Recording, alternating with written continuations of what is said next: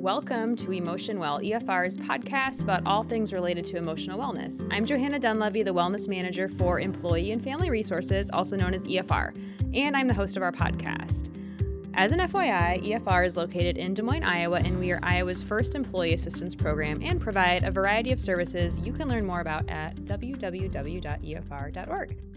I am here with Courtney Buhrow and Haylee Wilkening from Revive Physical Therapy and Wellness. Welcome to Emotion Well, Courtney and Haylee. Yes, thank you. Yeah, thanks for having us. Very exciting to have you both on the show today. And go ahead and give a brief introduction of yourselves to our listeners. Courtney, do you want to go first? Yeah, um, like she said, my name is Courtney Buhrow. I grew up in Cedar Falls, um, Iowa, and I moved down to Des Moines for PT school. I finished my undergrad degree at UNI in Cedar Falls and then came to Des Moines. Um, I went to Des Moines University and graduated from there in 2018 with my doctorate of physical therapy.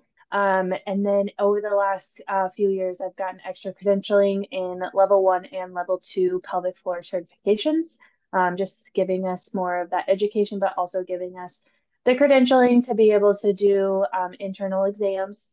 Um, but I got really passionate about physical therapy and really just in general uh, pelvic floor and women's health therapy um, as I became a mom as well, I after PT school, I had I have two kids, four and two, um, and that just kind of drove my passion to make sure I was recovering well, returning to sport and running.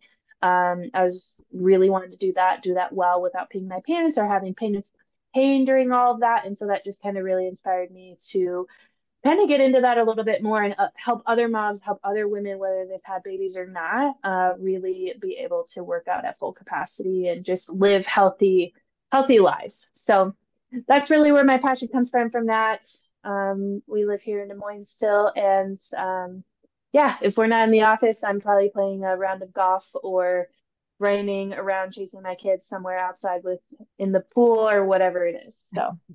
All right, thank you. And Haylee, what about you?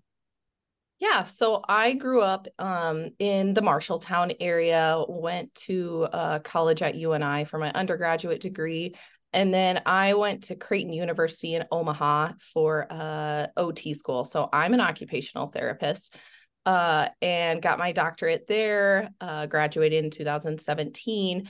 I came back to the Metro and was actually working um, in a hospital setting in the ICU. I was working in a neurotrauma um, ICU setting. And Courtney and I actually met through our kids at daycare.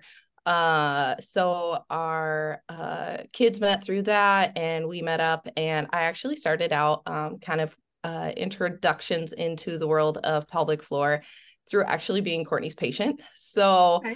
I was having um, issues with peeing my pants and um, painful sex and I was talking with Courtney about it and she was really passionate about you don't have to you don't have to live this way. This isn't something you need to just kind of deal with, which is something I had been told from you know kind of my my OB and different physicians of well, you have kids, I have two kids, a 4-year-old and a 2-year-old and it's just kind of life after postpartum. And so that was kind of discouraging. But then I met Courtney and she was like, no, wrong. I'm going to debunk this.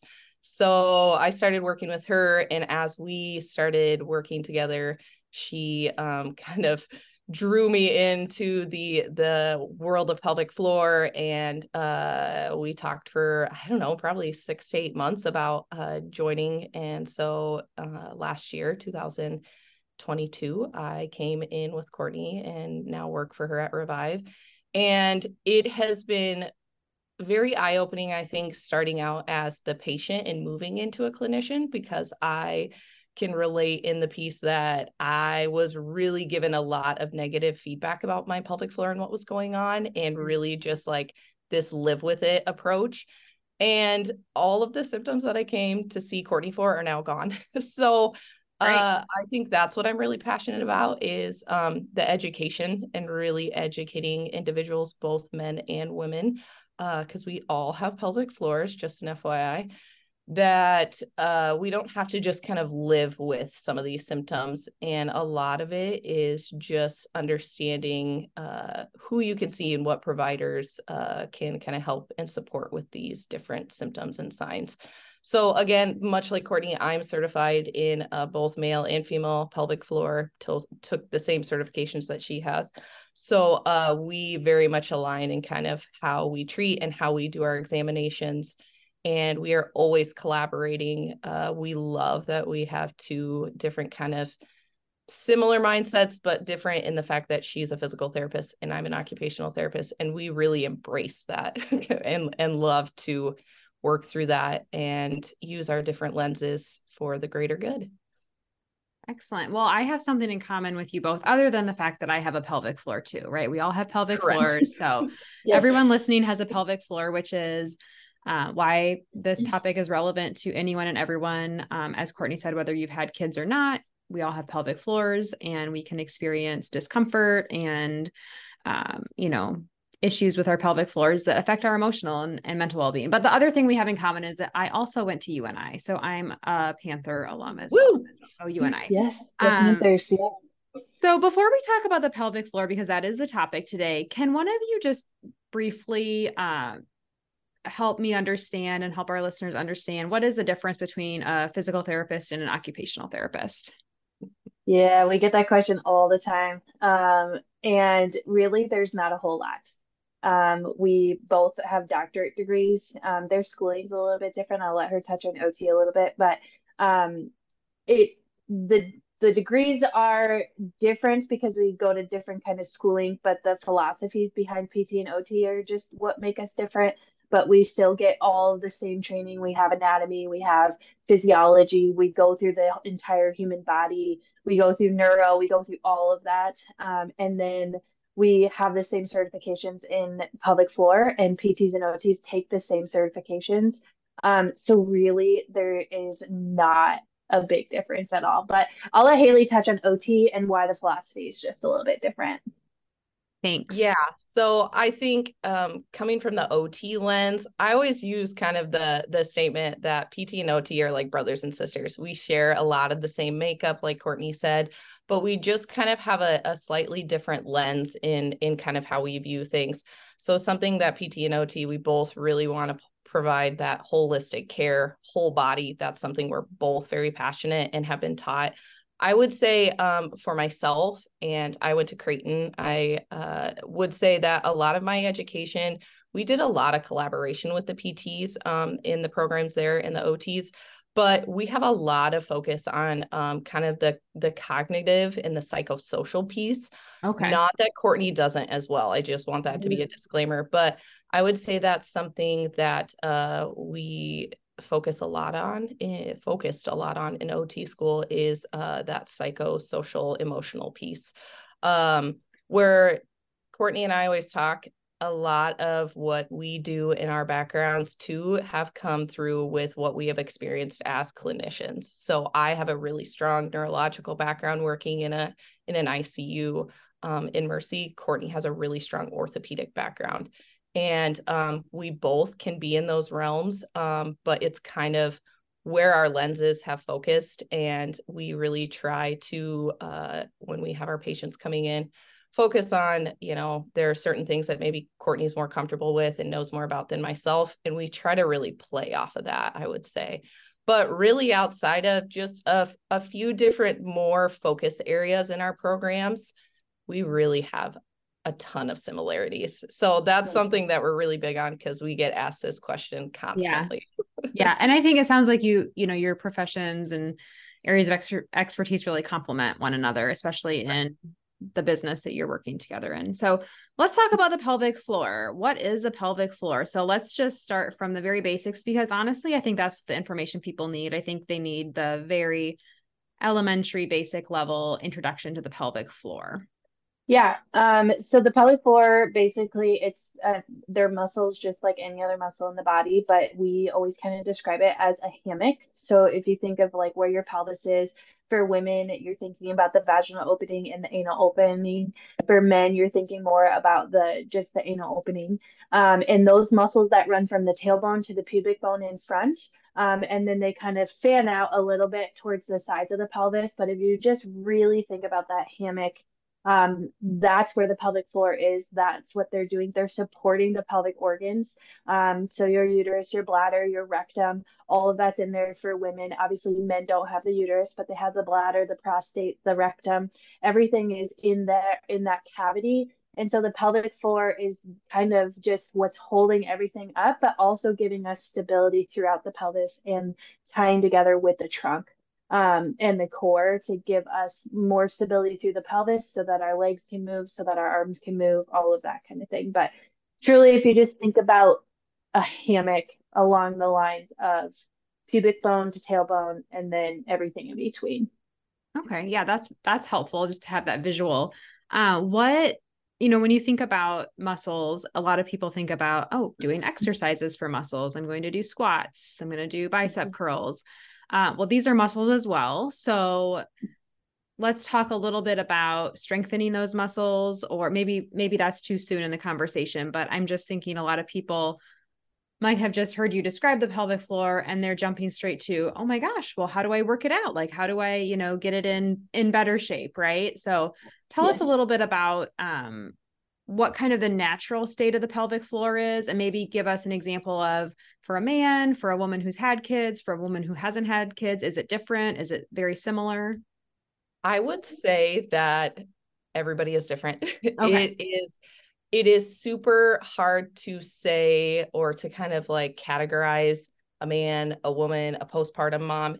Every we have seen everything. Okay. Um and so something that courtney and i have taken very specific training on is being able to do internal vaginal and internal anal exams. So when Courtney talked about the pelvic floor being that hammock, right?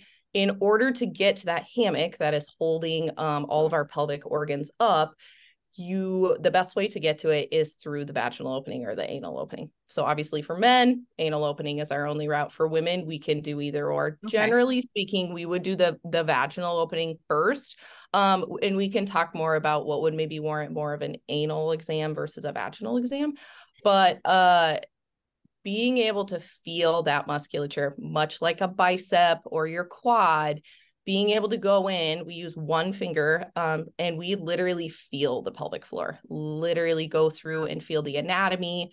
Um, if there's weakness, if there's tension, if there's both, I always say it doesn't have to be one or the other. You can have areas of the pelvic floor that are really tense and really tight, and other areas that are weak or not working as well.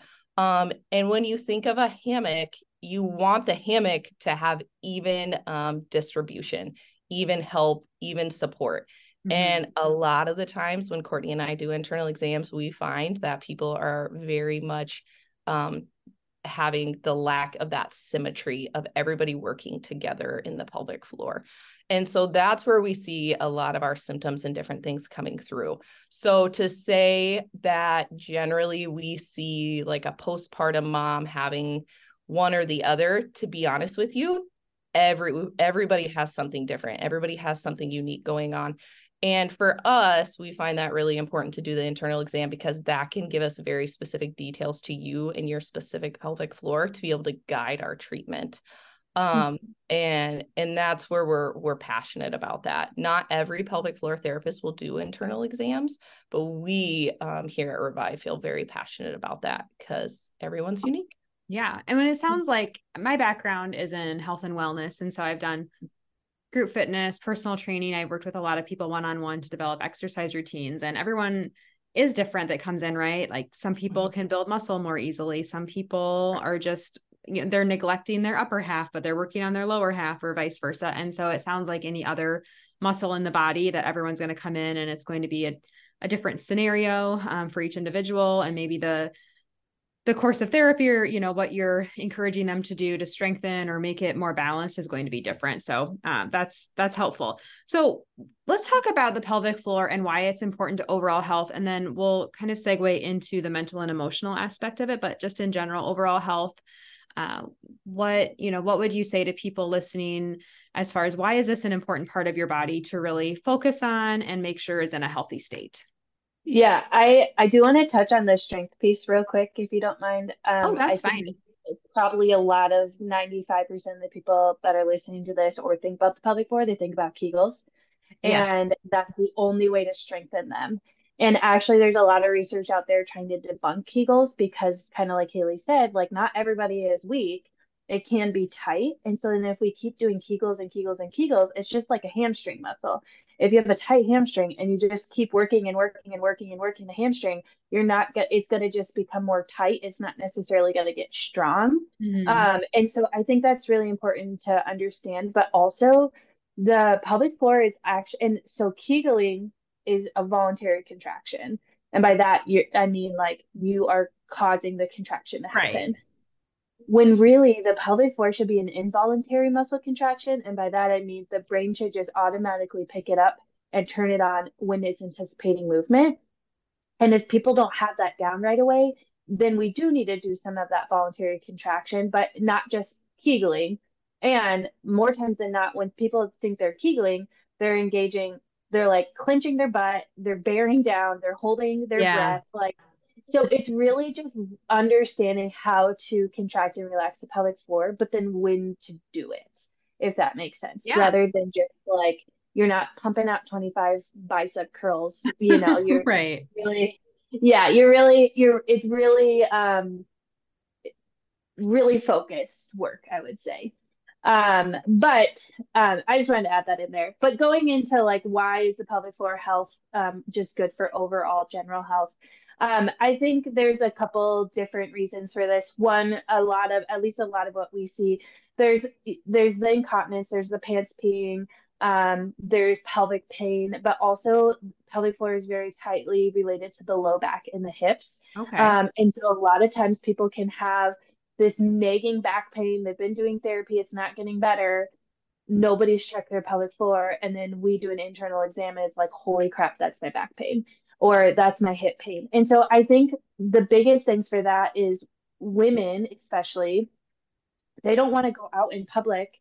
They don't want to go work out if they're peeing their pants. They don't want to go um, they don't want to go on trips because they don't know where the next bathroom's going to be. Mm-hmm. And so I think it's so much bigger than just peeing their pants. It's so much bigger than pelvic floor health. It's their emotional, it's their mental well being that, yeah, I feel free to go and go with my girlfriends on this road trip. And that's super fun and really cup filling, um, like personally, rather than like, oh, I can't go because my pelvic floor, you right. know? And so, right. or I'm peeing my pants, or a lot of what we see too is painful sex and that is a whole level of intimacy, emotional well being, mental well being. And if they're having painful sex, they're not having sex or they're not enjoying it. So, right. therefore, it's very much a mental game for them at that point. And they, and I think we can get into this a little bit later too. They're not having those conversations with other people. Right. And so their community is not there. So now they're feeling isolated because no one else is sharing that they're mm-hmm. having mm-hmm these problems when they're so common. Um, and so I just think there's a whole nother level of just, it's not just physical, it is their emotional, mental well being to be able to go and do those things and then work out too and not feel afraid. Like, you go to the gym and you see 90% of the women in black leggings because like well i'm peeing my pants right well i feel like you made a good point. You made a good point about you know as people we tend not to share you know these types of details about our lives because we might feel shame or embarrassment or there's a stigma associated with it. But anytime i've ever talked to a girlfriend about um you know oh i sneezed and i peed my pants a little bit you know it it it's almost like you know we're joking about it but it's very serious right? It's it really happened um but it is always brought up in a way like well i'm taking the kids to the bounce house hope i don't pee my pants. And you know um it's just kind of dismissed like i think haylee said as well this is just what happens after you have kids like you're just going to start peeing your pants when you go to the bounce house or if you you know can't find a restroom in time or when you sneeze i feel like sneezing is a, another one that comes up a lot like people just or women especially will say like peed my pants or i leaked a little bit when i sneezed.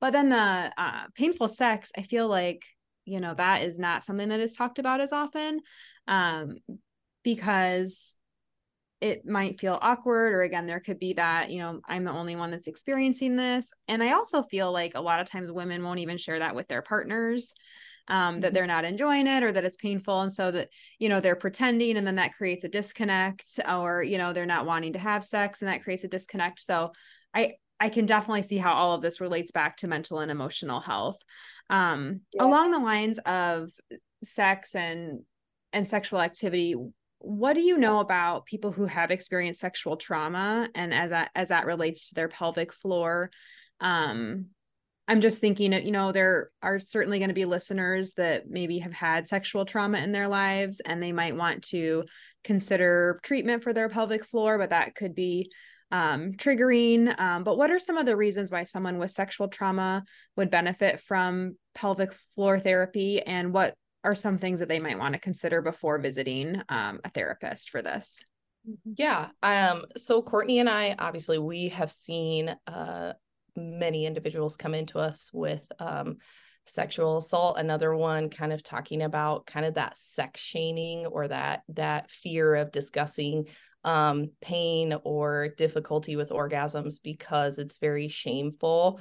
Uh, I would say this that there is a lot that can be done physically for you, but also understanding that Courtney and I are going to be addressing the emotional and cognitive piece of this. They are directly correlated and go hand in hand. So, I think the first thing Courtney and I always encourage, and obviously are very verbal and vocal with our patients who are coming in, who are being very vulnerable and open that they've experienced something such as sexual assault, is that this is a space that we need to be able to talk and communicate about these things.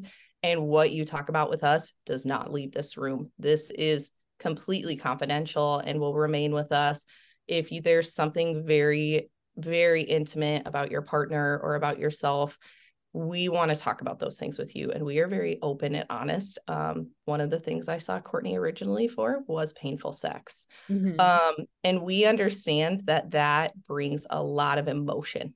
Yeah. And that brings a lot of we've had people crying in here and tears um, tears of pain and tears of joy of um, really connecting and understanding that piece now, we are not obviously mental health counselors, and we understand that realm. Um, we have our scope of practice, and we have to stay in that area. But we want to talk about these things and and try to create this open relationship. So establishing rapport is huge.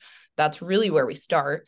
Um, and understanding that what is happening emotionally can manifest manifest in you physically. Right. So stress response and anxiety, depression, all of those things really can be um, physically felt within the pelvic floor. Um, something Courtney and I often see is what's called disassociation. Uh, so it's definitely this um, trauma response or this uh, coping mechanism where individuals will essentially, who have had trauma or feel shame, will essentially kind of turn off their feeling and their sensation and um, really their awareness of their pelvic floor uh, to try to suppress kind of what's happening. Um, that is something that we talk a lot about is we have to create that mind body connection again of your pelvic floor is here and it's meant for these things. And how do we get you to understand and feel differently about the pelvic floor? Um, from a cognitive state it really is huge um, and then there's obviously the physical piece. We do perform internal exams on individuals that have had sexual assault or or you know kind of talking about painful sex or um, anything like that. But I think the biggest thing that Courtney and I are very vocal and very verbal about is that the control is with them. They dictate what we do, when we do it. We're huge on education. I think understanding what the pelvic floor and how that relates is huge and giving them to the power to be able to say what they feel comfortable with, what we can kind of do and how we progress with them. Um, and things I would say um, for individuals to kind of be looking for when they are thinking about coming to a pelvic floor therapist. I mean, those all those markers that uh, and those symptoms that Courtney talked about, painful sex, low back, hip pain, jaw clenchers. I'm going to let Cart- Courtney talk about the vagus nerve because she's really into it. But um, physically holding all of that stress and that anxiety we have seen a direct correlation correlation and the research talks about this that the pelvic floor holds a lot of that emotional trauma and so helping individuals um, be able to understand that and be able to use their pelvic floor how it should be used and not kind of working against you is really big so. I think i i'm just going to tail off of that. I think the other thing too is to like not downplaying sexual trauma at all or sex shame or anything like that but just understanding trauma in general to the pelvic floor um, especially for those that have had babies um, we birth i think gets forgotten that it's trauma yeah and it's this it's this beautiful thing and it's awesome and it's amazing and then you get this baby at the end um, but even if everything goes as as planned or as well as you wanted it to, it's still trauma to the body. And I just think that is super important to understand. Um, but then also too with birth, if if it doesn't go as planned, if it doesn't go the way that you want it, or it ends in a C-section and you're like, well, the baby didn't come out my vaginal canal or through my pelvic floor, like why would I need that?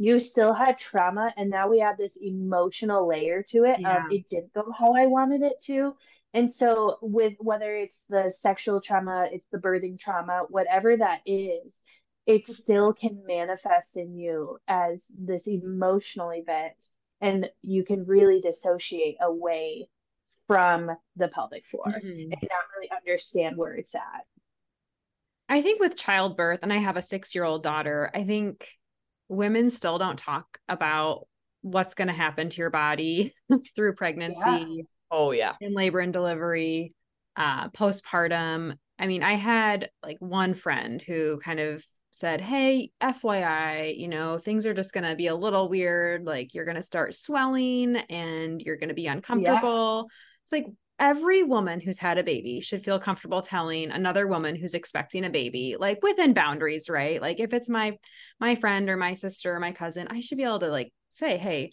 this happened to me it might happen to you because i think a lot of uh, people just want to not talk about that even though it exists and it that that to me is frustrating. A lot of things about postpartum health mental health physical health um, i think just need to be talked about and and destigmatized a bit but just that yeah birth giving birth whether it's vaginally or through a c-section because remember a c-section is major abdominal surgery. I think that's the other thing that people forget about yes. like that is a major surgical procedure um, trauma to the body trauma to the body. And yes you know it is okay to seek treatment or talk to someone about the way you're feeling whether it is physically or emotionally and I think mm-hmm. going back to sexual trauma and sexual assault, I think a lot of times when someone thinks about, you know, what would a person who's experienced that seek for help, you know, they think about, oh, mental health, they might want to visit a counselor, but that is important, right? And like you mm-hmm. said, you stay in your lane, just like the mental health therapist would have to stay in their lane, but it, it would really be most beneficial probably for it to be a both type situation. Like you have your mental health counselor and you have you know a physical therapist or an occupational therapist that can help you with your pelvic floor because um, there's a book called the body keeps the score and that's exactly true like the body keeps the score right? Like any kind of trauma you've had is held in your body and that can be emotional trauma or physical trauma. Um mm-hmm. what so and i know that there's not going to be one straight forward answer to this um but like in general would someone go through a series of treatments? I'm sure it just depends on kind of where they start and what the goals are of, of the sessions but you know, is someone in physical or occupational therapy for the pelvic floor, you know, indefinitely? Um, is it something that they can kind of graduate from? Can you give them exercises or ways to engage those muscles to keep them strong without the need for ongoing therapy? Yeah, absolutely. And I I will start with saying every pelvic floor therapist is different in how they approach even incontinence, painful sex, anything like that. Um, so really just speaking off of like how we run our clinic here um, is we really one we do a full body assessment. So we look at everything. It's not just oh you're having pelvic floor symptoms so we're just doing an internal exam. We're looking at the low back. We're looking how you squat and lunge and do functional activities throughout the day. Um, and then also doing the exam looking at the neck and the shoulders how you're breathing all the things. So we take all of that into consideration um, and then put it together with the pelvic exam plus their their extensive history. Um, and then it totally comes down to their goals. And that's really what we sit down with our patients about is okay, do you want to just take care of your acute symptoms of the pelvic floor and gain a little um, uh, gain the skill that you need then to take care of it throughout? Or do you want to take care of the pelvic floor while also advancing back into more of a high level functional activity, exercise, running, whatever that is? So those goals really dictate our longevity with them and really also like, okay, can they even find their pelvic floor? Because I mean, it's just what it is. People come in here and they have no clue where their pelvic floor is. Yeah. Um, and so they really do need a little bit more help. But we're very, like Haylee said, we're very big on education here our goal is that we one take care of your symptoms but then two give you the tools that you need to pull out of your toolbox later on so you don't need us. Um, obviously we would love to keep working with you but we want you to know okay if you start to feel kind of symptomatic or this starts taking on you know exactly what tool to pull out. It's either range of motion it's mobility it's strength. You know how to breathe you know how to take care of your pelvic floor and we do encourage them to kind of keep doing those throughout life um, just like you're working out mm-hmm. and you're going and you're doing squats one to two times a week, we still need to keep doing our pelvic floor, just making sure that it's getting in tune, we're breathing appropriately with it. Um, and so, ev- like everybody's different. I I think it just kind of depends on what's happening. I would say we see um, our patients on average eight to nine times. Okay. Um, and and that's not twice a week. That's once a week for a couple weeks, and then we space it out so that we build the foundation and then we start to add in more of the exercises and strength training and functional work so that they have more time in between to really focus on the pelvic floor stuff and and build that strength before they come back to us.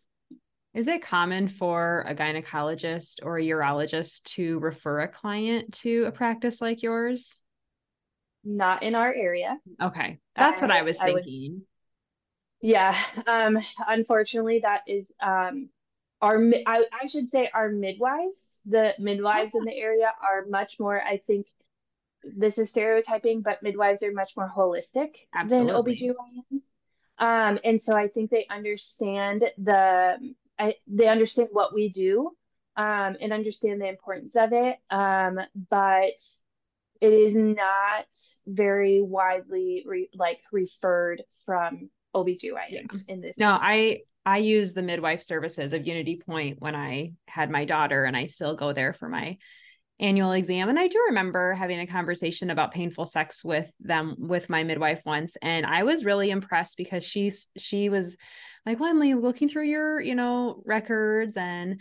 Um, I think this could be mo- maybe emotional. Like, I think it could be related to your emotional health more than your physical health. So, I was really impressed that she was able to kind of connect the dots between what could be going on or what the underlying source for that was.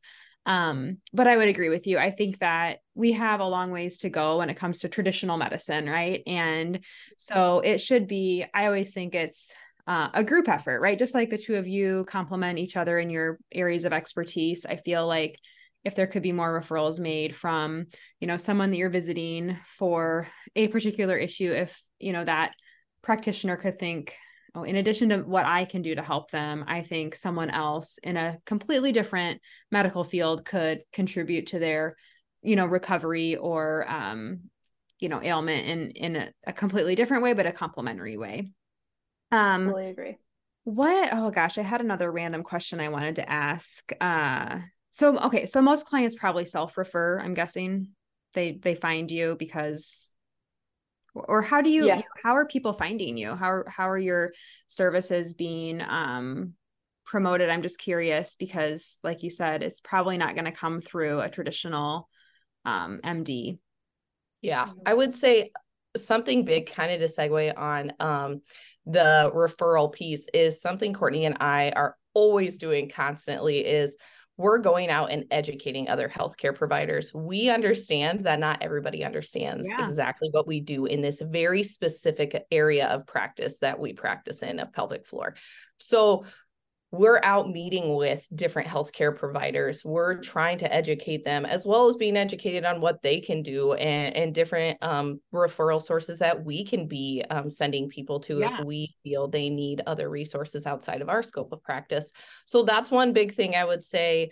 We are constantly meeting with people and educating people within the, the realm of healthcare here in the metro about what we do and kind of how we practice, um, but also understanding that there are other pelvic floor therapists out there in different outpatient settings. We just practice, you know, in a more of a, a private sector. So uh, having that that private business piece is different because we can have the time to go do those things and teach people about what we do. And we are really passionate about that. Um, so something I would say to and remind me, what was your question again?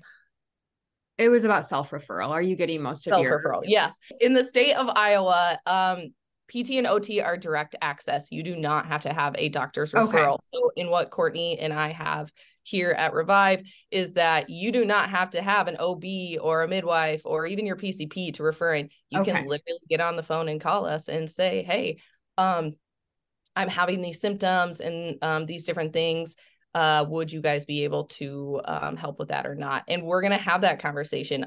99% of the time, it's Courtney um, taking those calls, but she's going to walk through kind of a lot of those um, different signs and symptoms and ask you those questions over the phone before we would ever even meet. Yeah. Um and if we feel that it's something that we could help you with then absolutely we're going to have you come in. Um our evaluations are always an hour uh, long and before you even walk in the door, though, we're going to have you filling out a ton of information to give us some guidance and give us an idea of what's going to happen and kind of lead um, into your evaluation with a better idea of what's going on.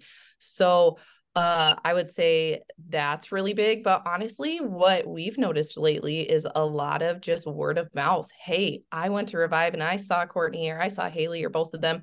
Um, and these are the things they were helping me with and kind of what we were talking about uh, previously of just people talking in their friend groups or about what they're going through and then other people start saying okay i have these symptoms too yeah. i'm i'm going to call them and sometimes it's a very open dialogue among friends and sometimes it's like hey um, my friend was talking about you the other night at yeah. girls night and i just had to call you and yeah. see if um, you could help me with these things too so knowledge is power. We Absolutely. are super big about that and just understanding that uh, what what would be uh, something that could potentially be related to your pelvic floor. And to be honest with you, it's a ton of things, kind of like we were saying. Yeah. It's not just the pants peeing, it's not just the postpartum.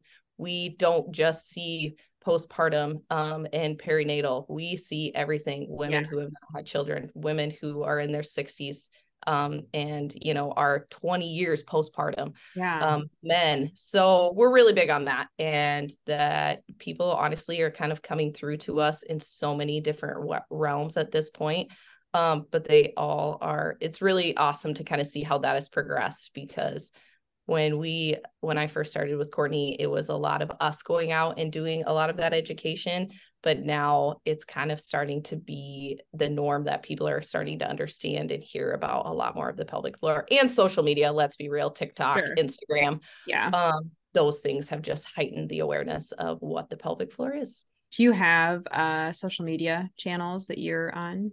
Because we can link those in our show notes so our listeners can yeah. connect and maybe start to you know hear more about your business and practice and get comfortable with the topic because i think sometimes just like mental health accessing mental health treatment a lot of people have to warm up to the idea even though you know they desperately need it. And you know so if you have our eap um, and are listening and you need mental health counseling you know that you can call the 800 number and that is you know your first area to access uh, your services and benefits through efr but i think mental health still carries a lot of stigma in the same way that pelvic floor health does, right? It's the things that we don't want to talk about. It's a lot of times our feelings or our sexual um, experiences or the incontinence. And I also feel like incontinence isn't just pant peeing, right? I mean, it can be bowel movement incontinence as well. And yes, that's, yes. I mean, that's something none of my girlfriends have ever talked to me about, right? Like, I feel like that carries an even bigger stigma than, you know, pant peeing, but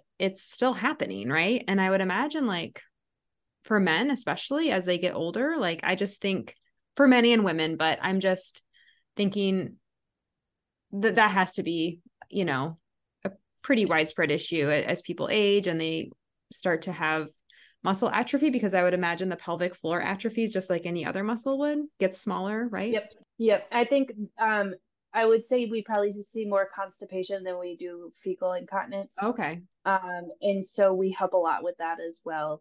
Um of just with relaxation of the pelvic floor and being able to relax the pelvic floor when you're going to the bathroom.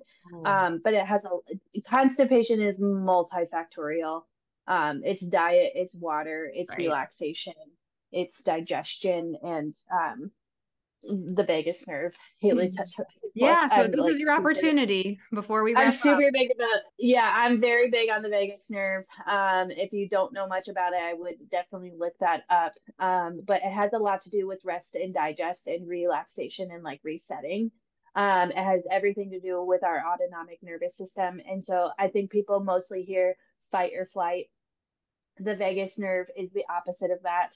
Um, and if we're not breathing appropriately and stimulating the vagus nerve through breathing and relaxation, is really hard for us to have that reset of the body.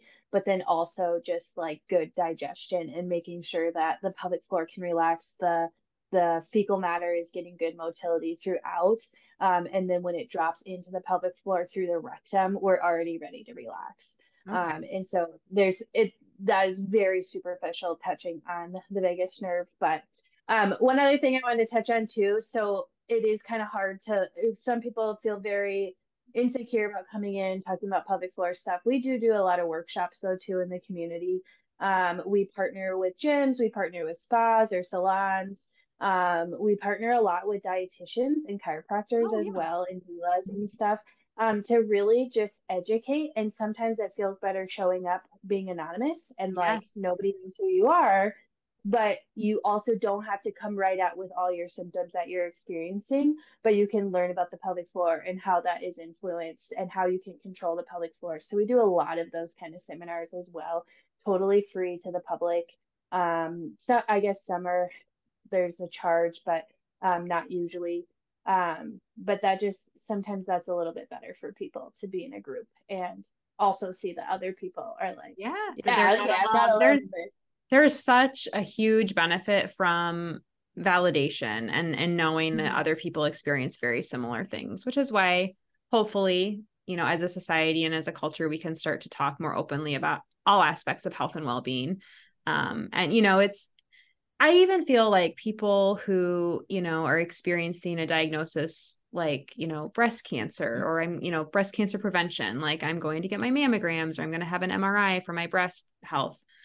Um, I feel like people are so much more open about that than like a colonoscopy, you know, but I mean, it's all, you know, we all have you know, for the most part, there are some differences between men and women, but we share a lot of similar, you know, anatomy, right? And so it's just like if we can just talk more openly about it, I think that would be so helpful. But this was so interesting. So quickly tell me how our listeners can connect with you, and then I'll drop this information in our show notes. So I would like to link to your website and any social media channels you have.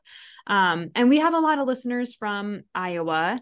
Um, and so I just wanted to clarify Haylee said in Iowa, you can make a self referral, but if you're not in Iowa, you might need to check with, um, you know, what your state, I guess, laws would be in terms of accessing physical or occupational therapy. But in the state of Iowa, no, no need for a referral. You can self refer into a PT or OT practice.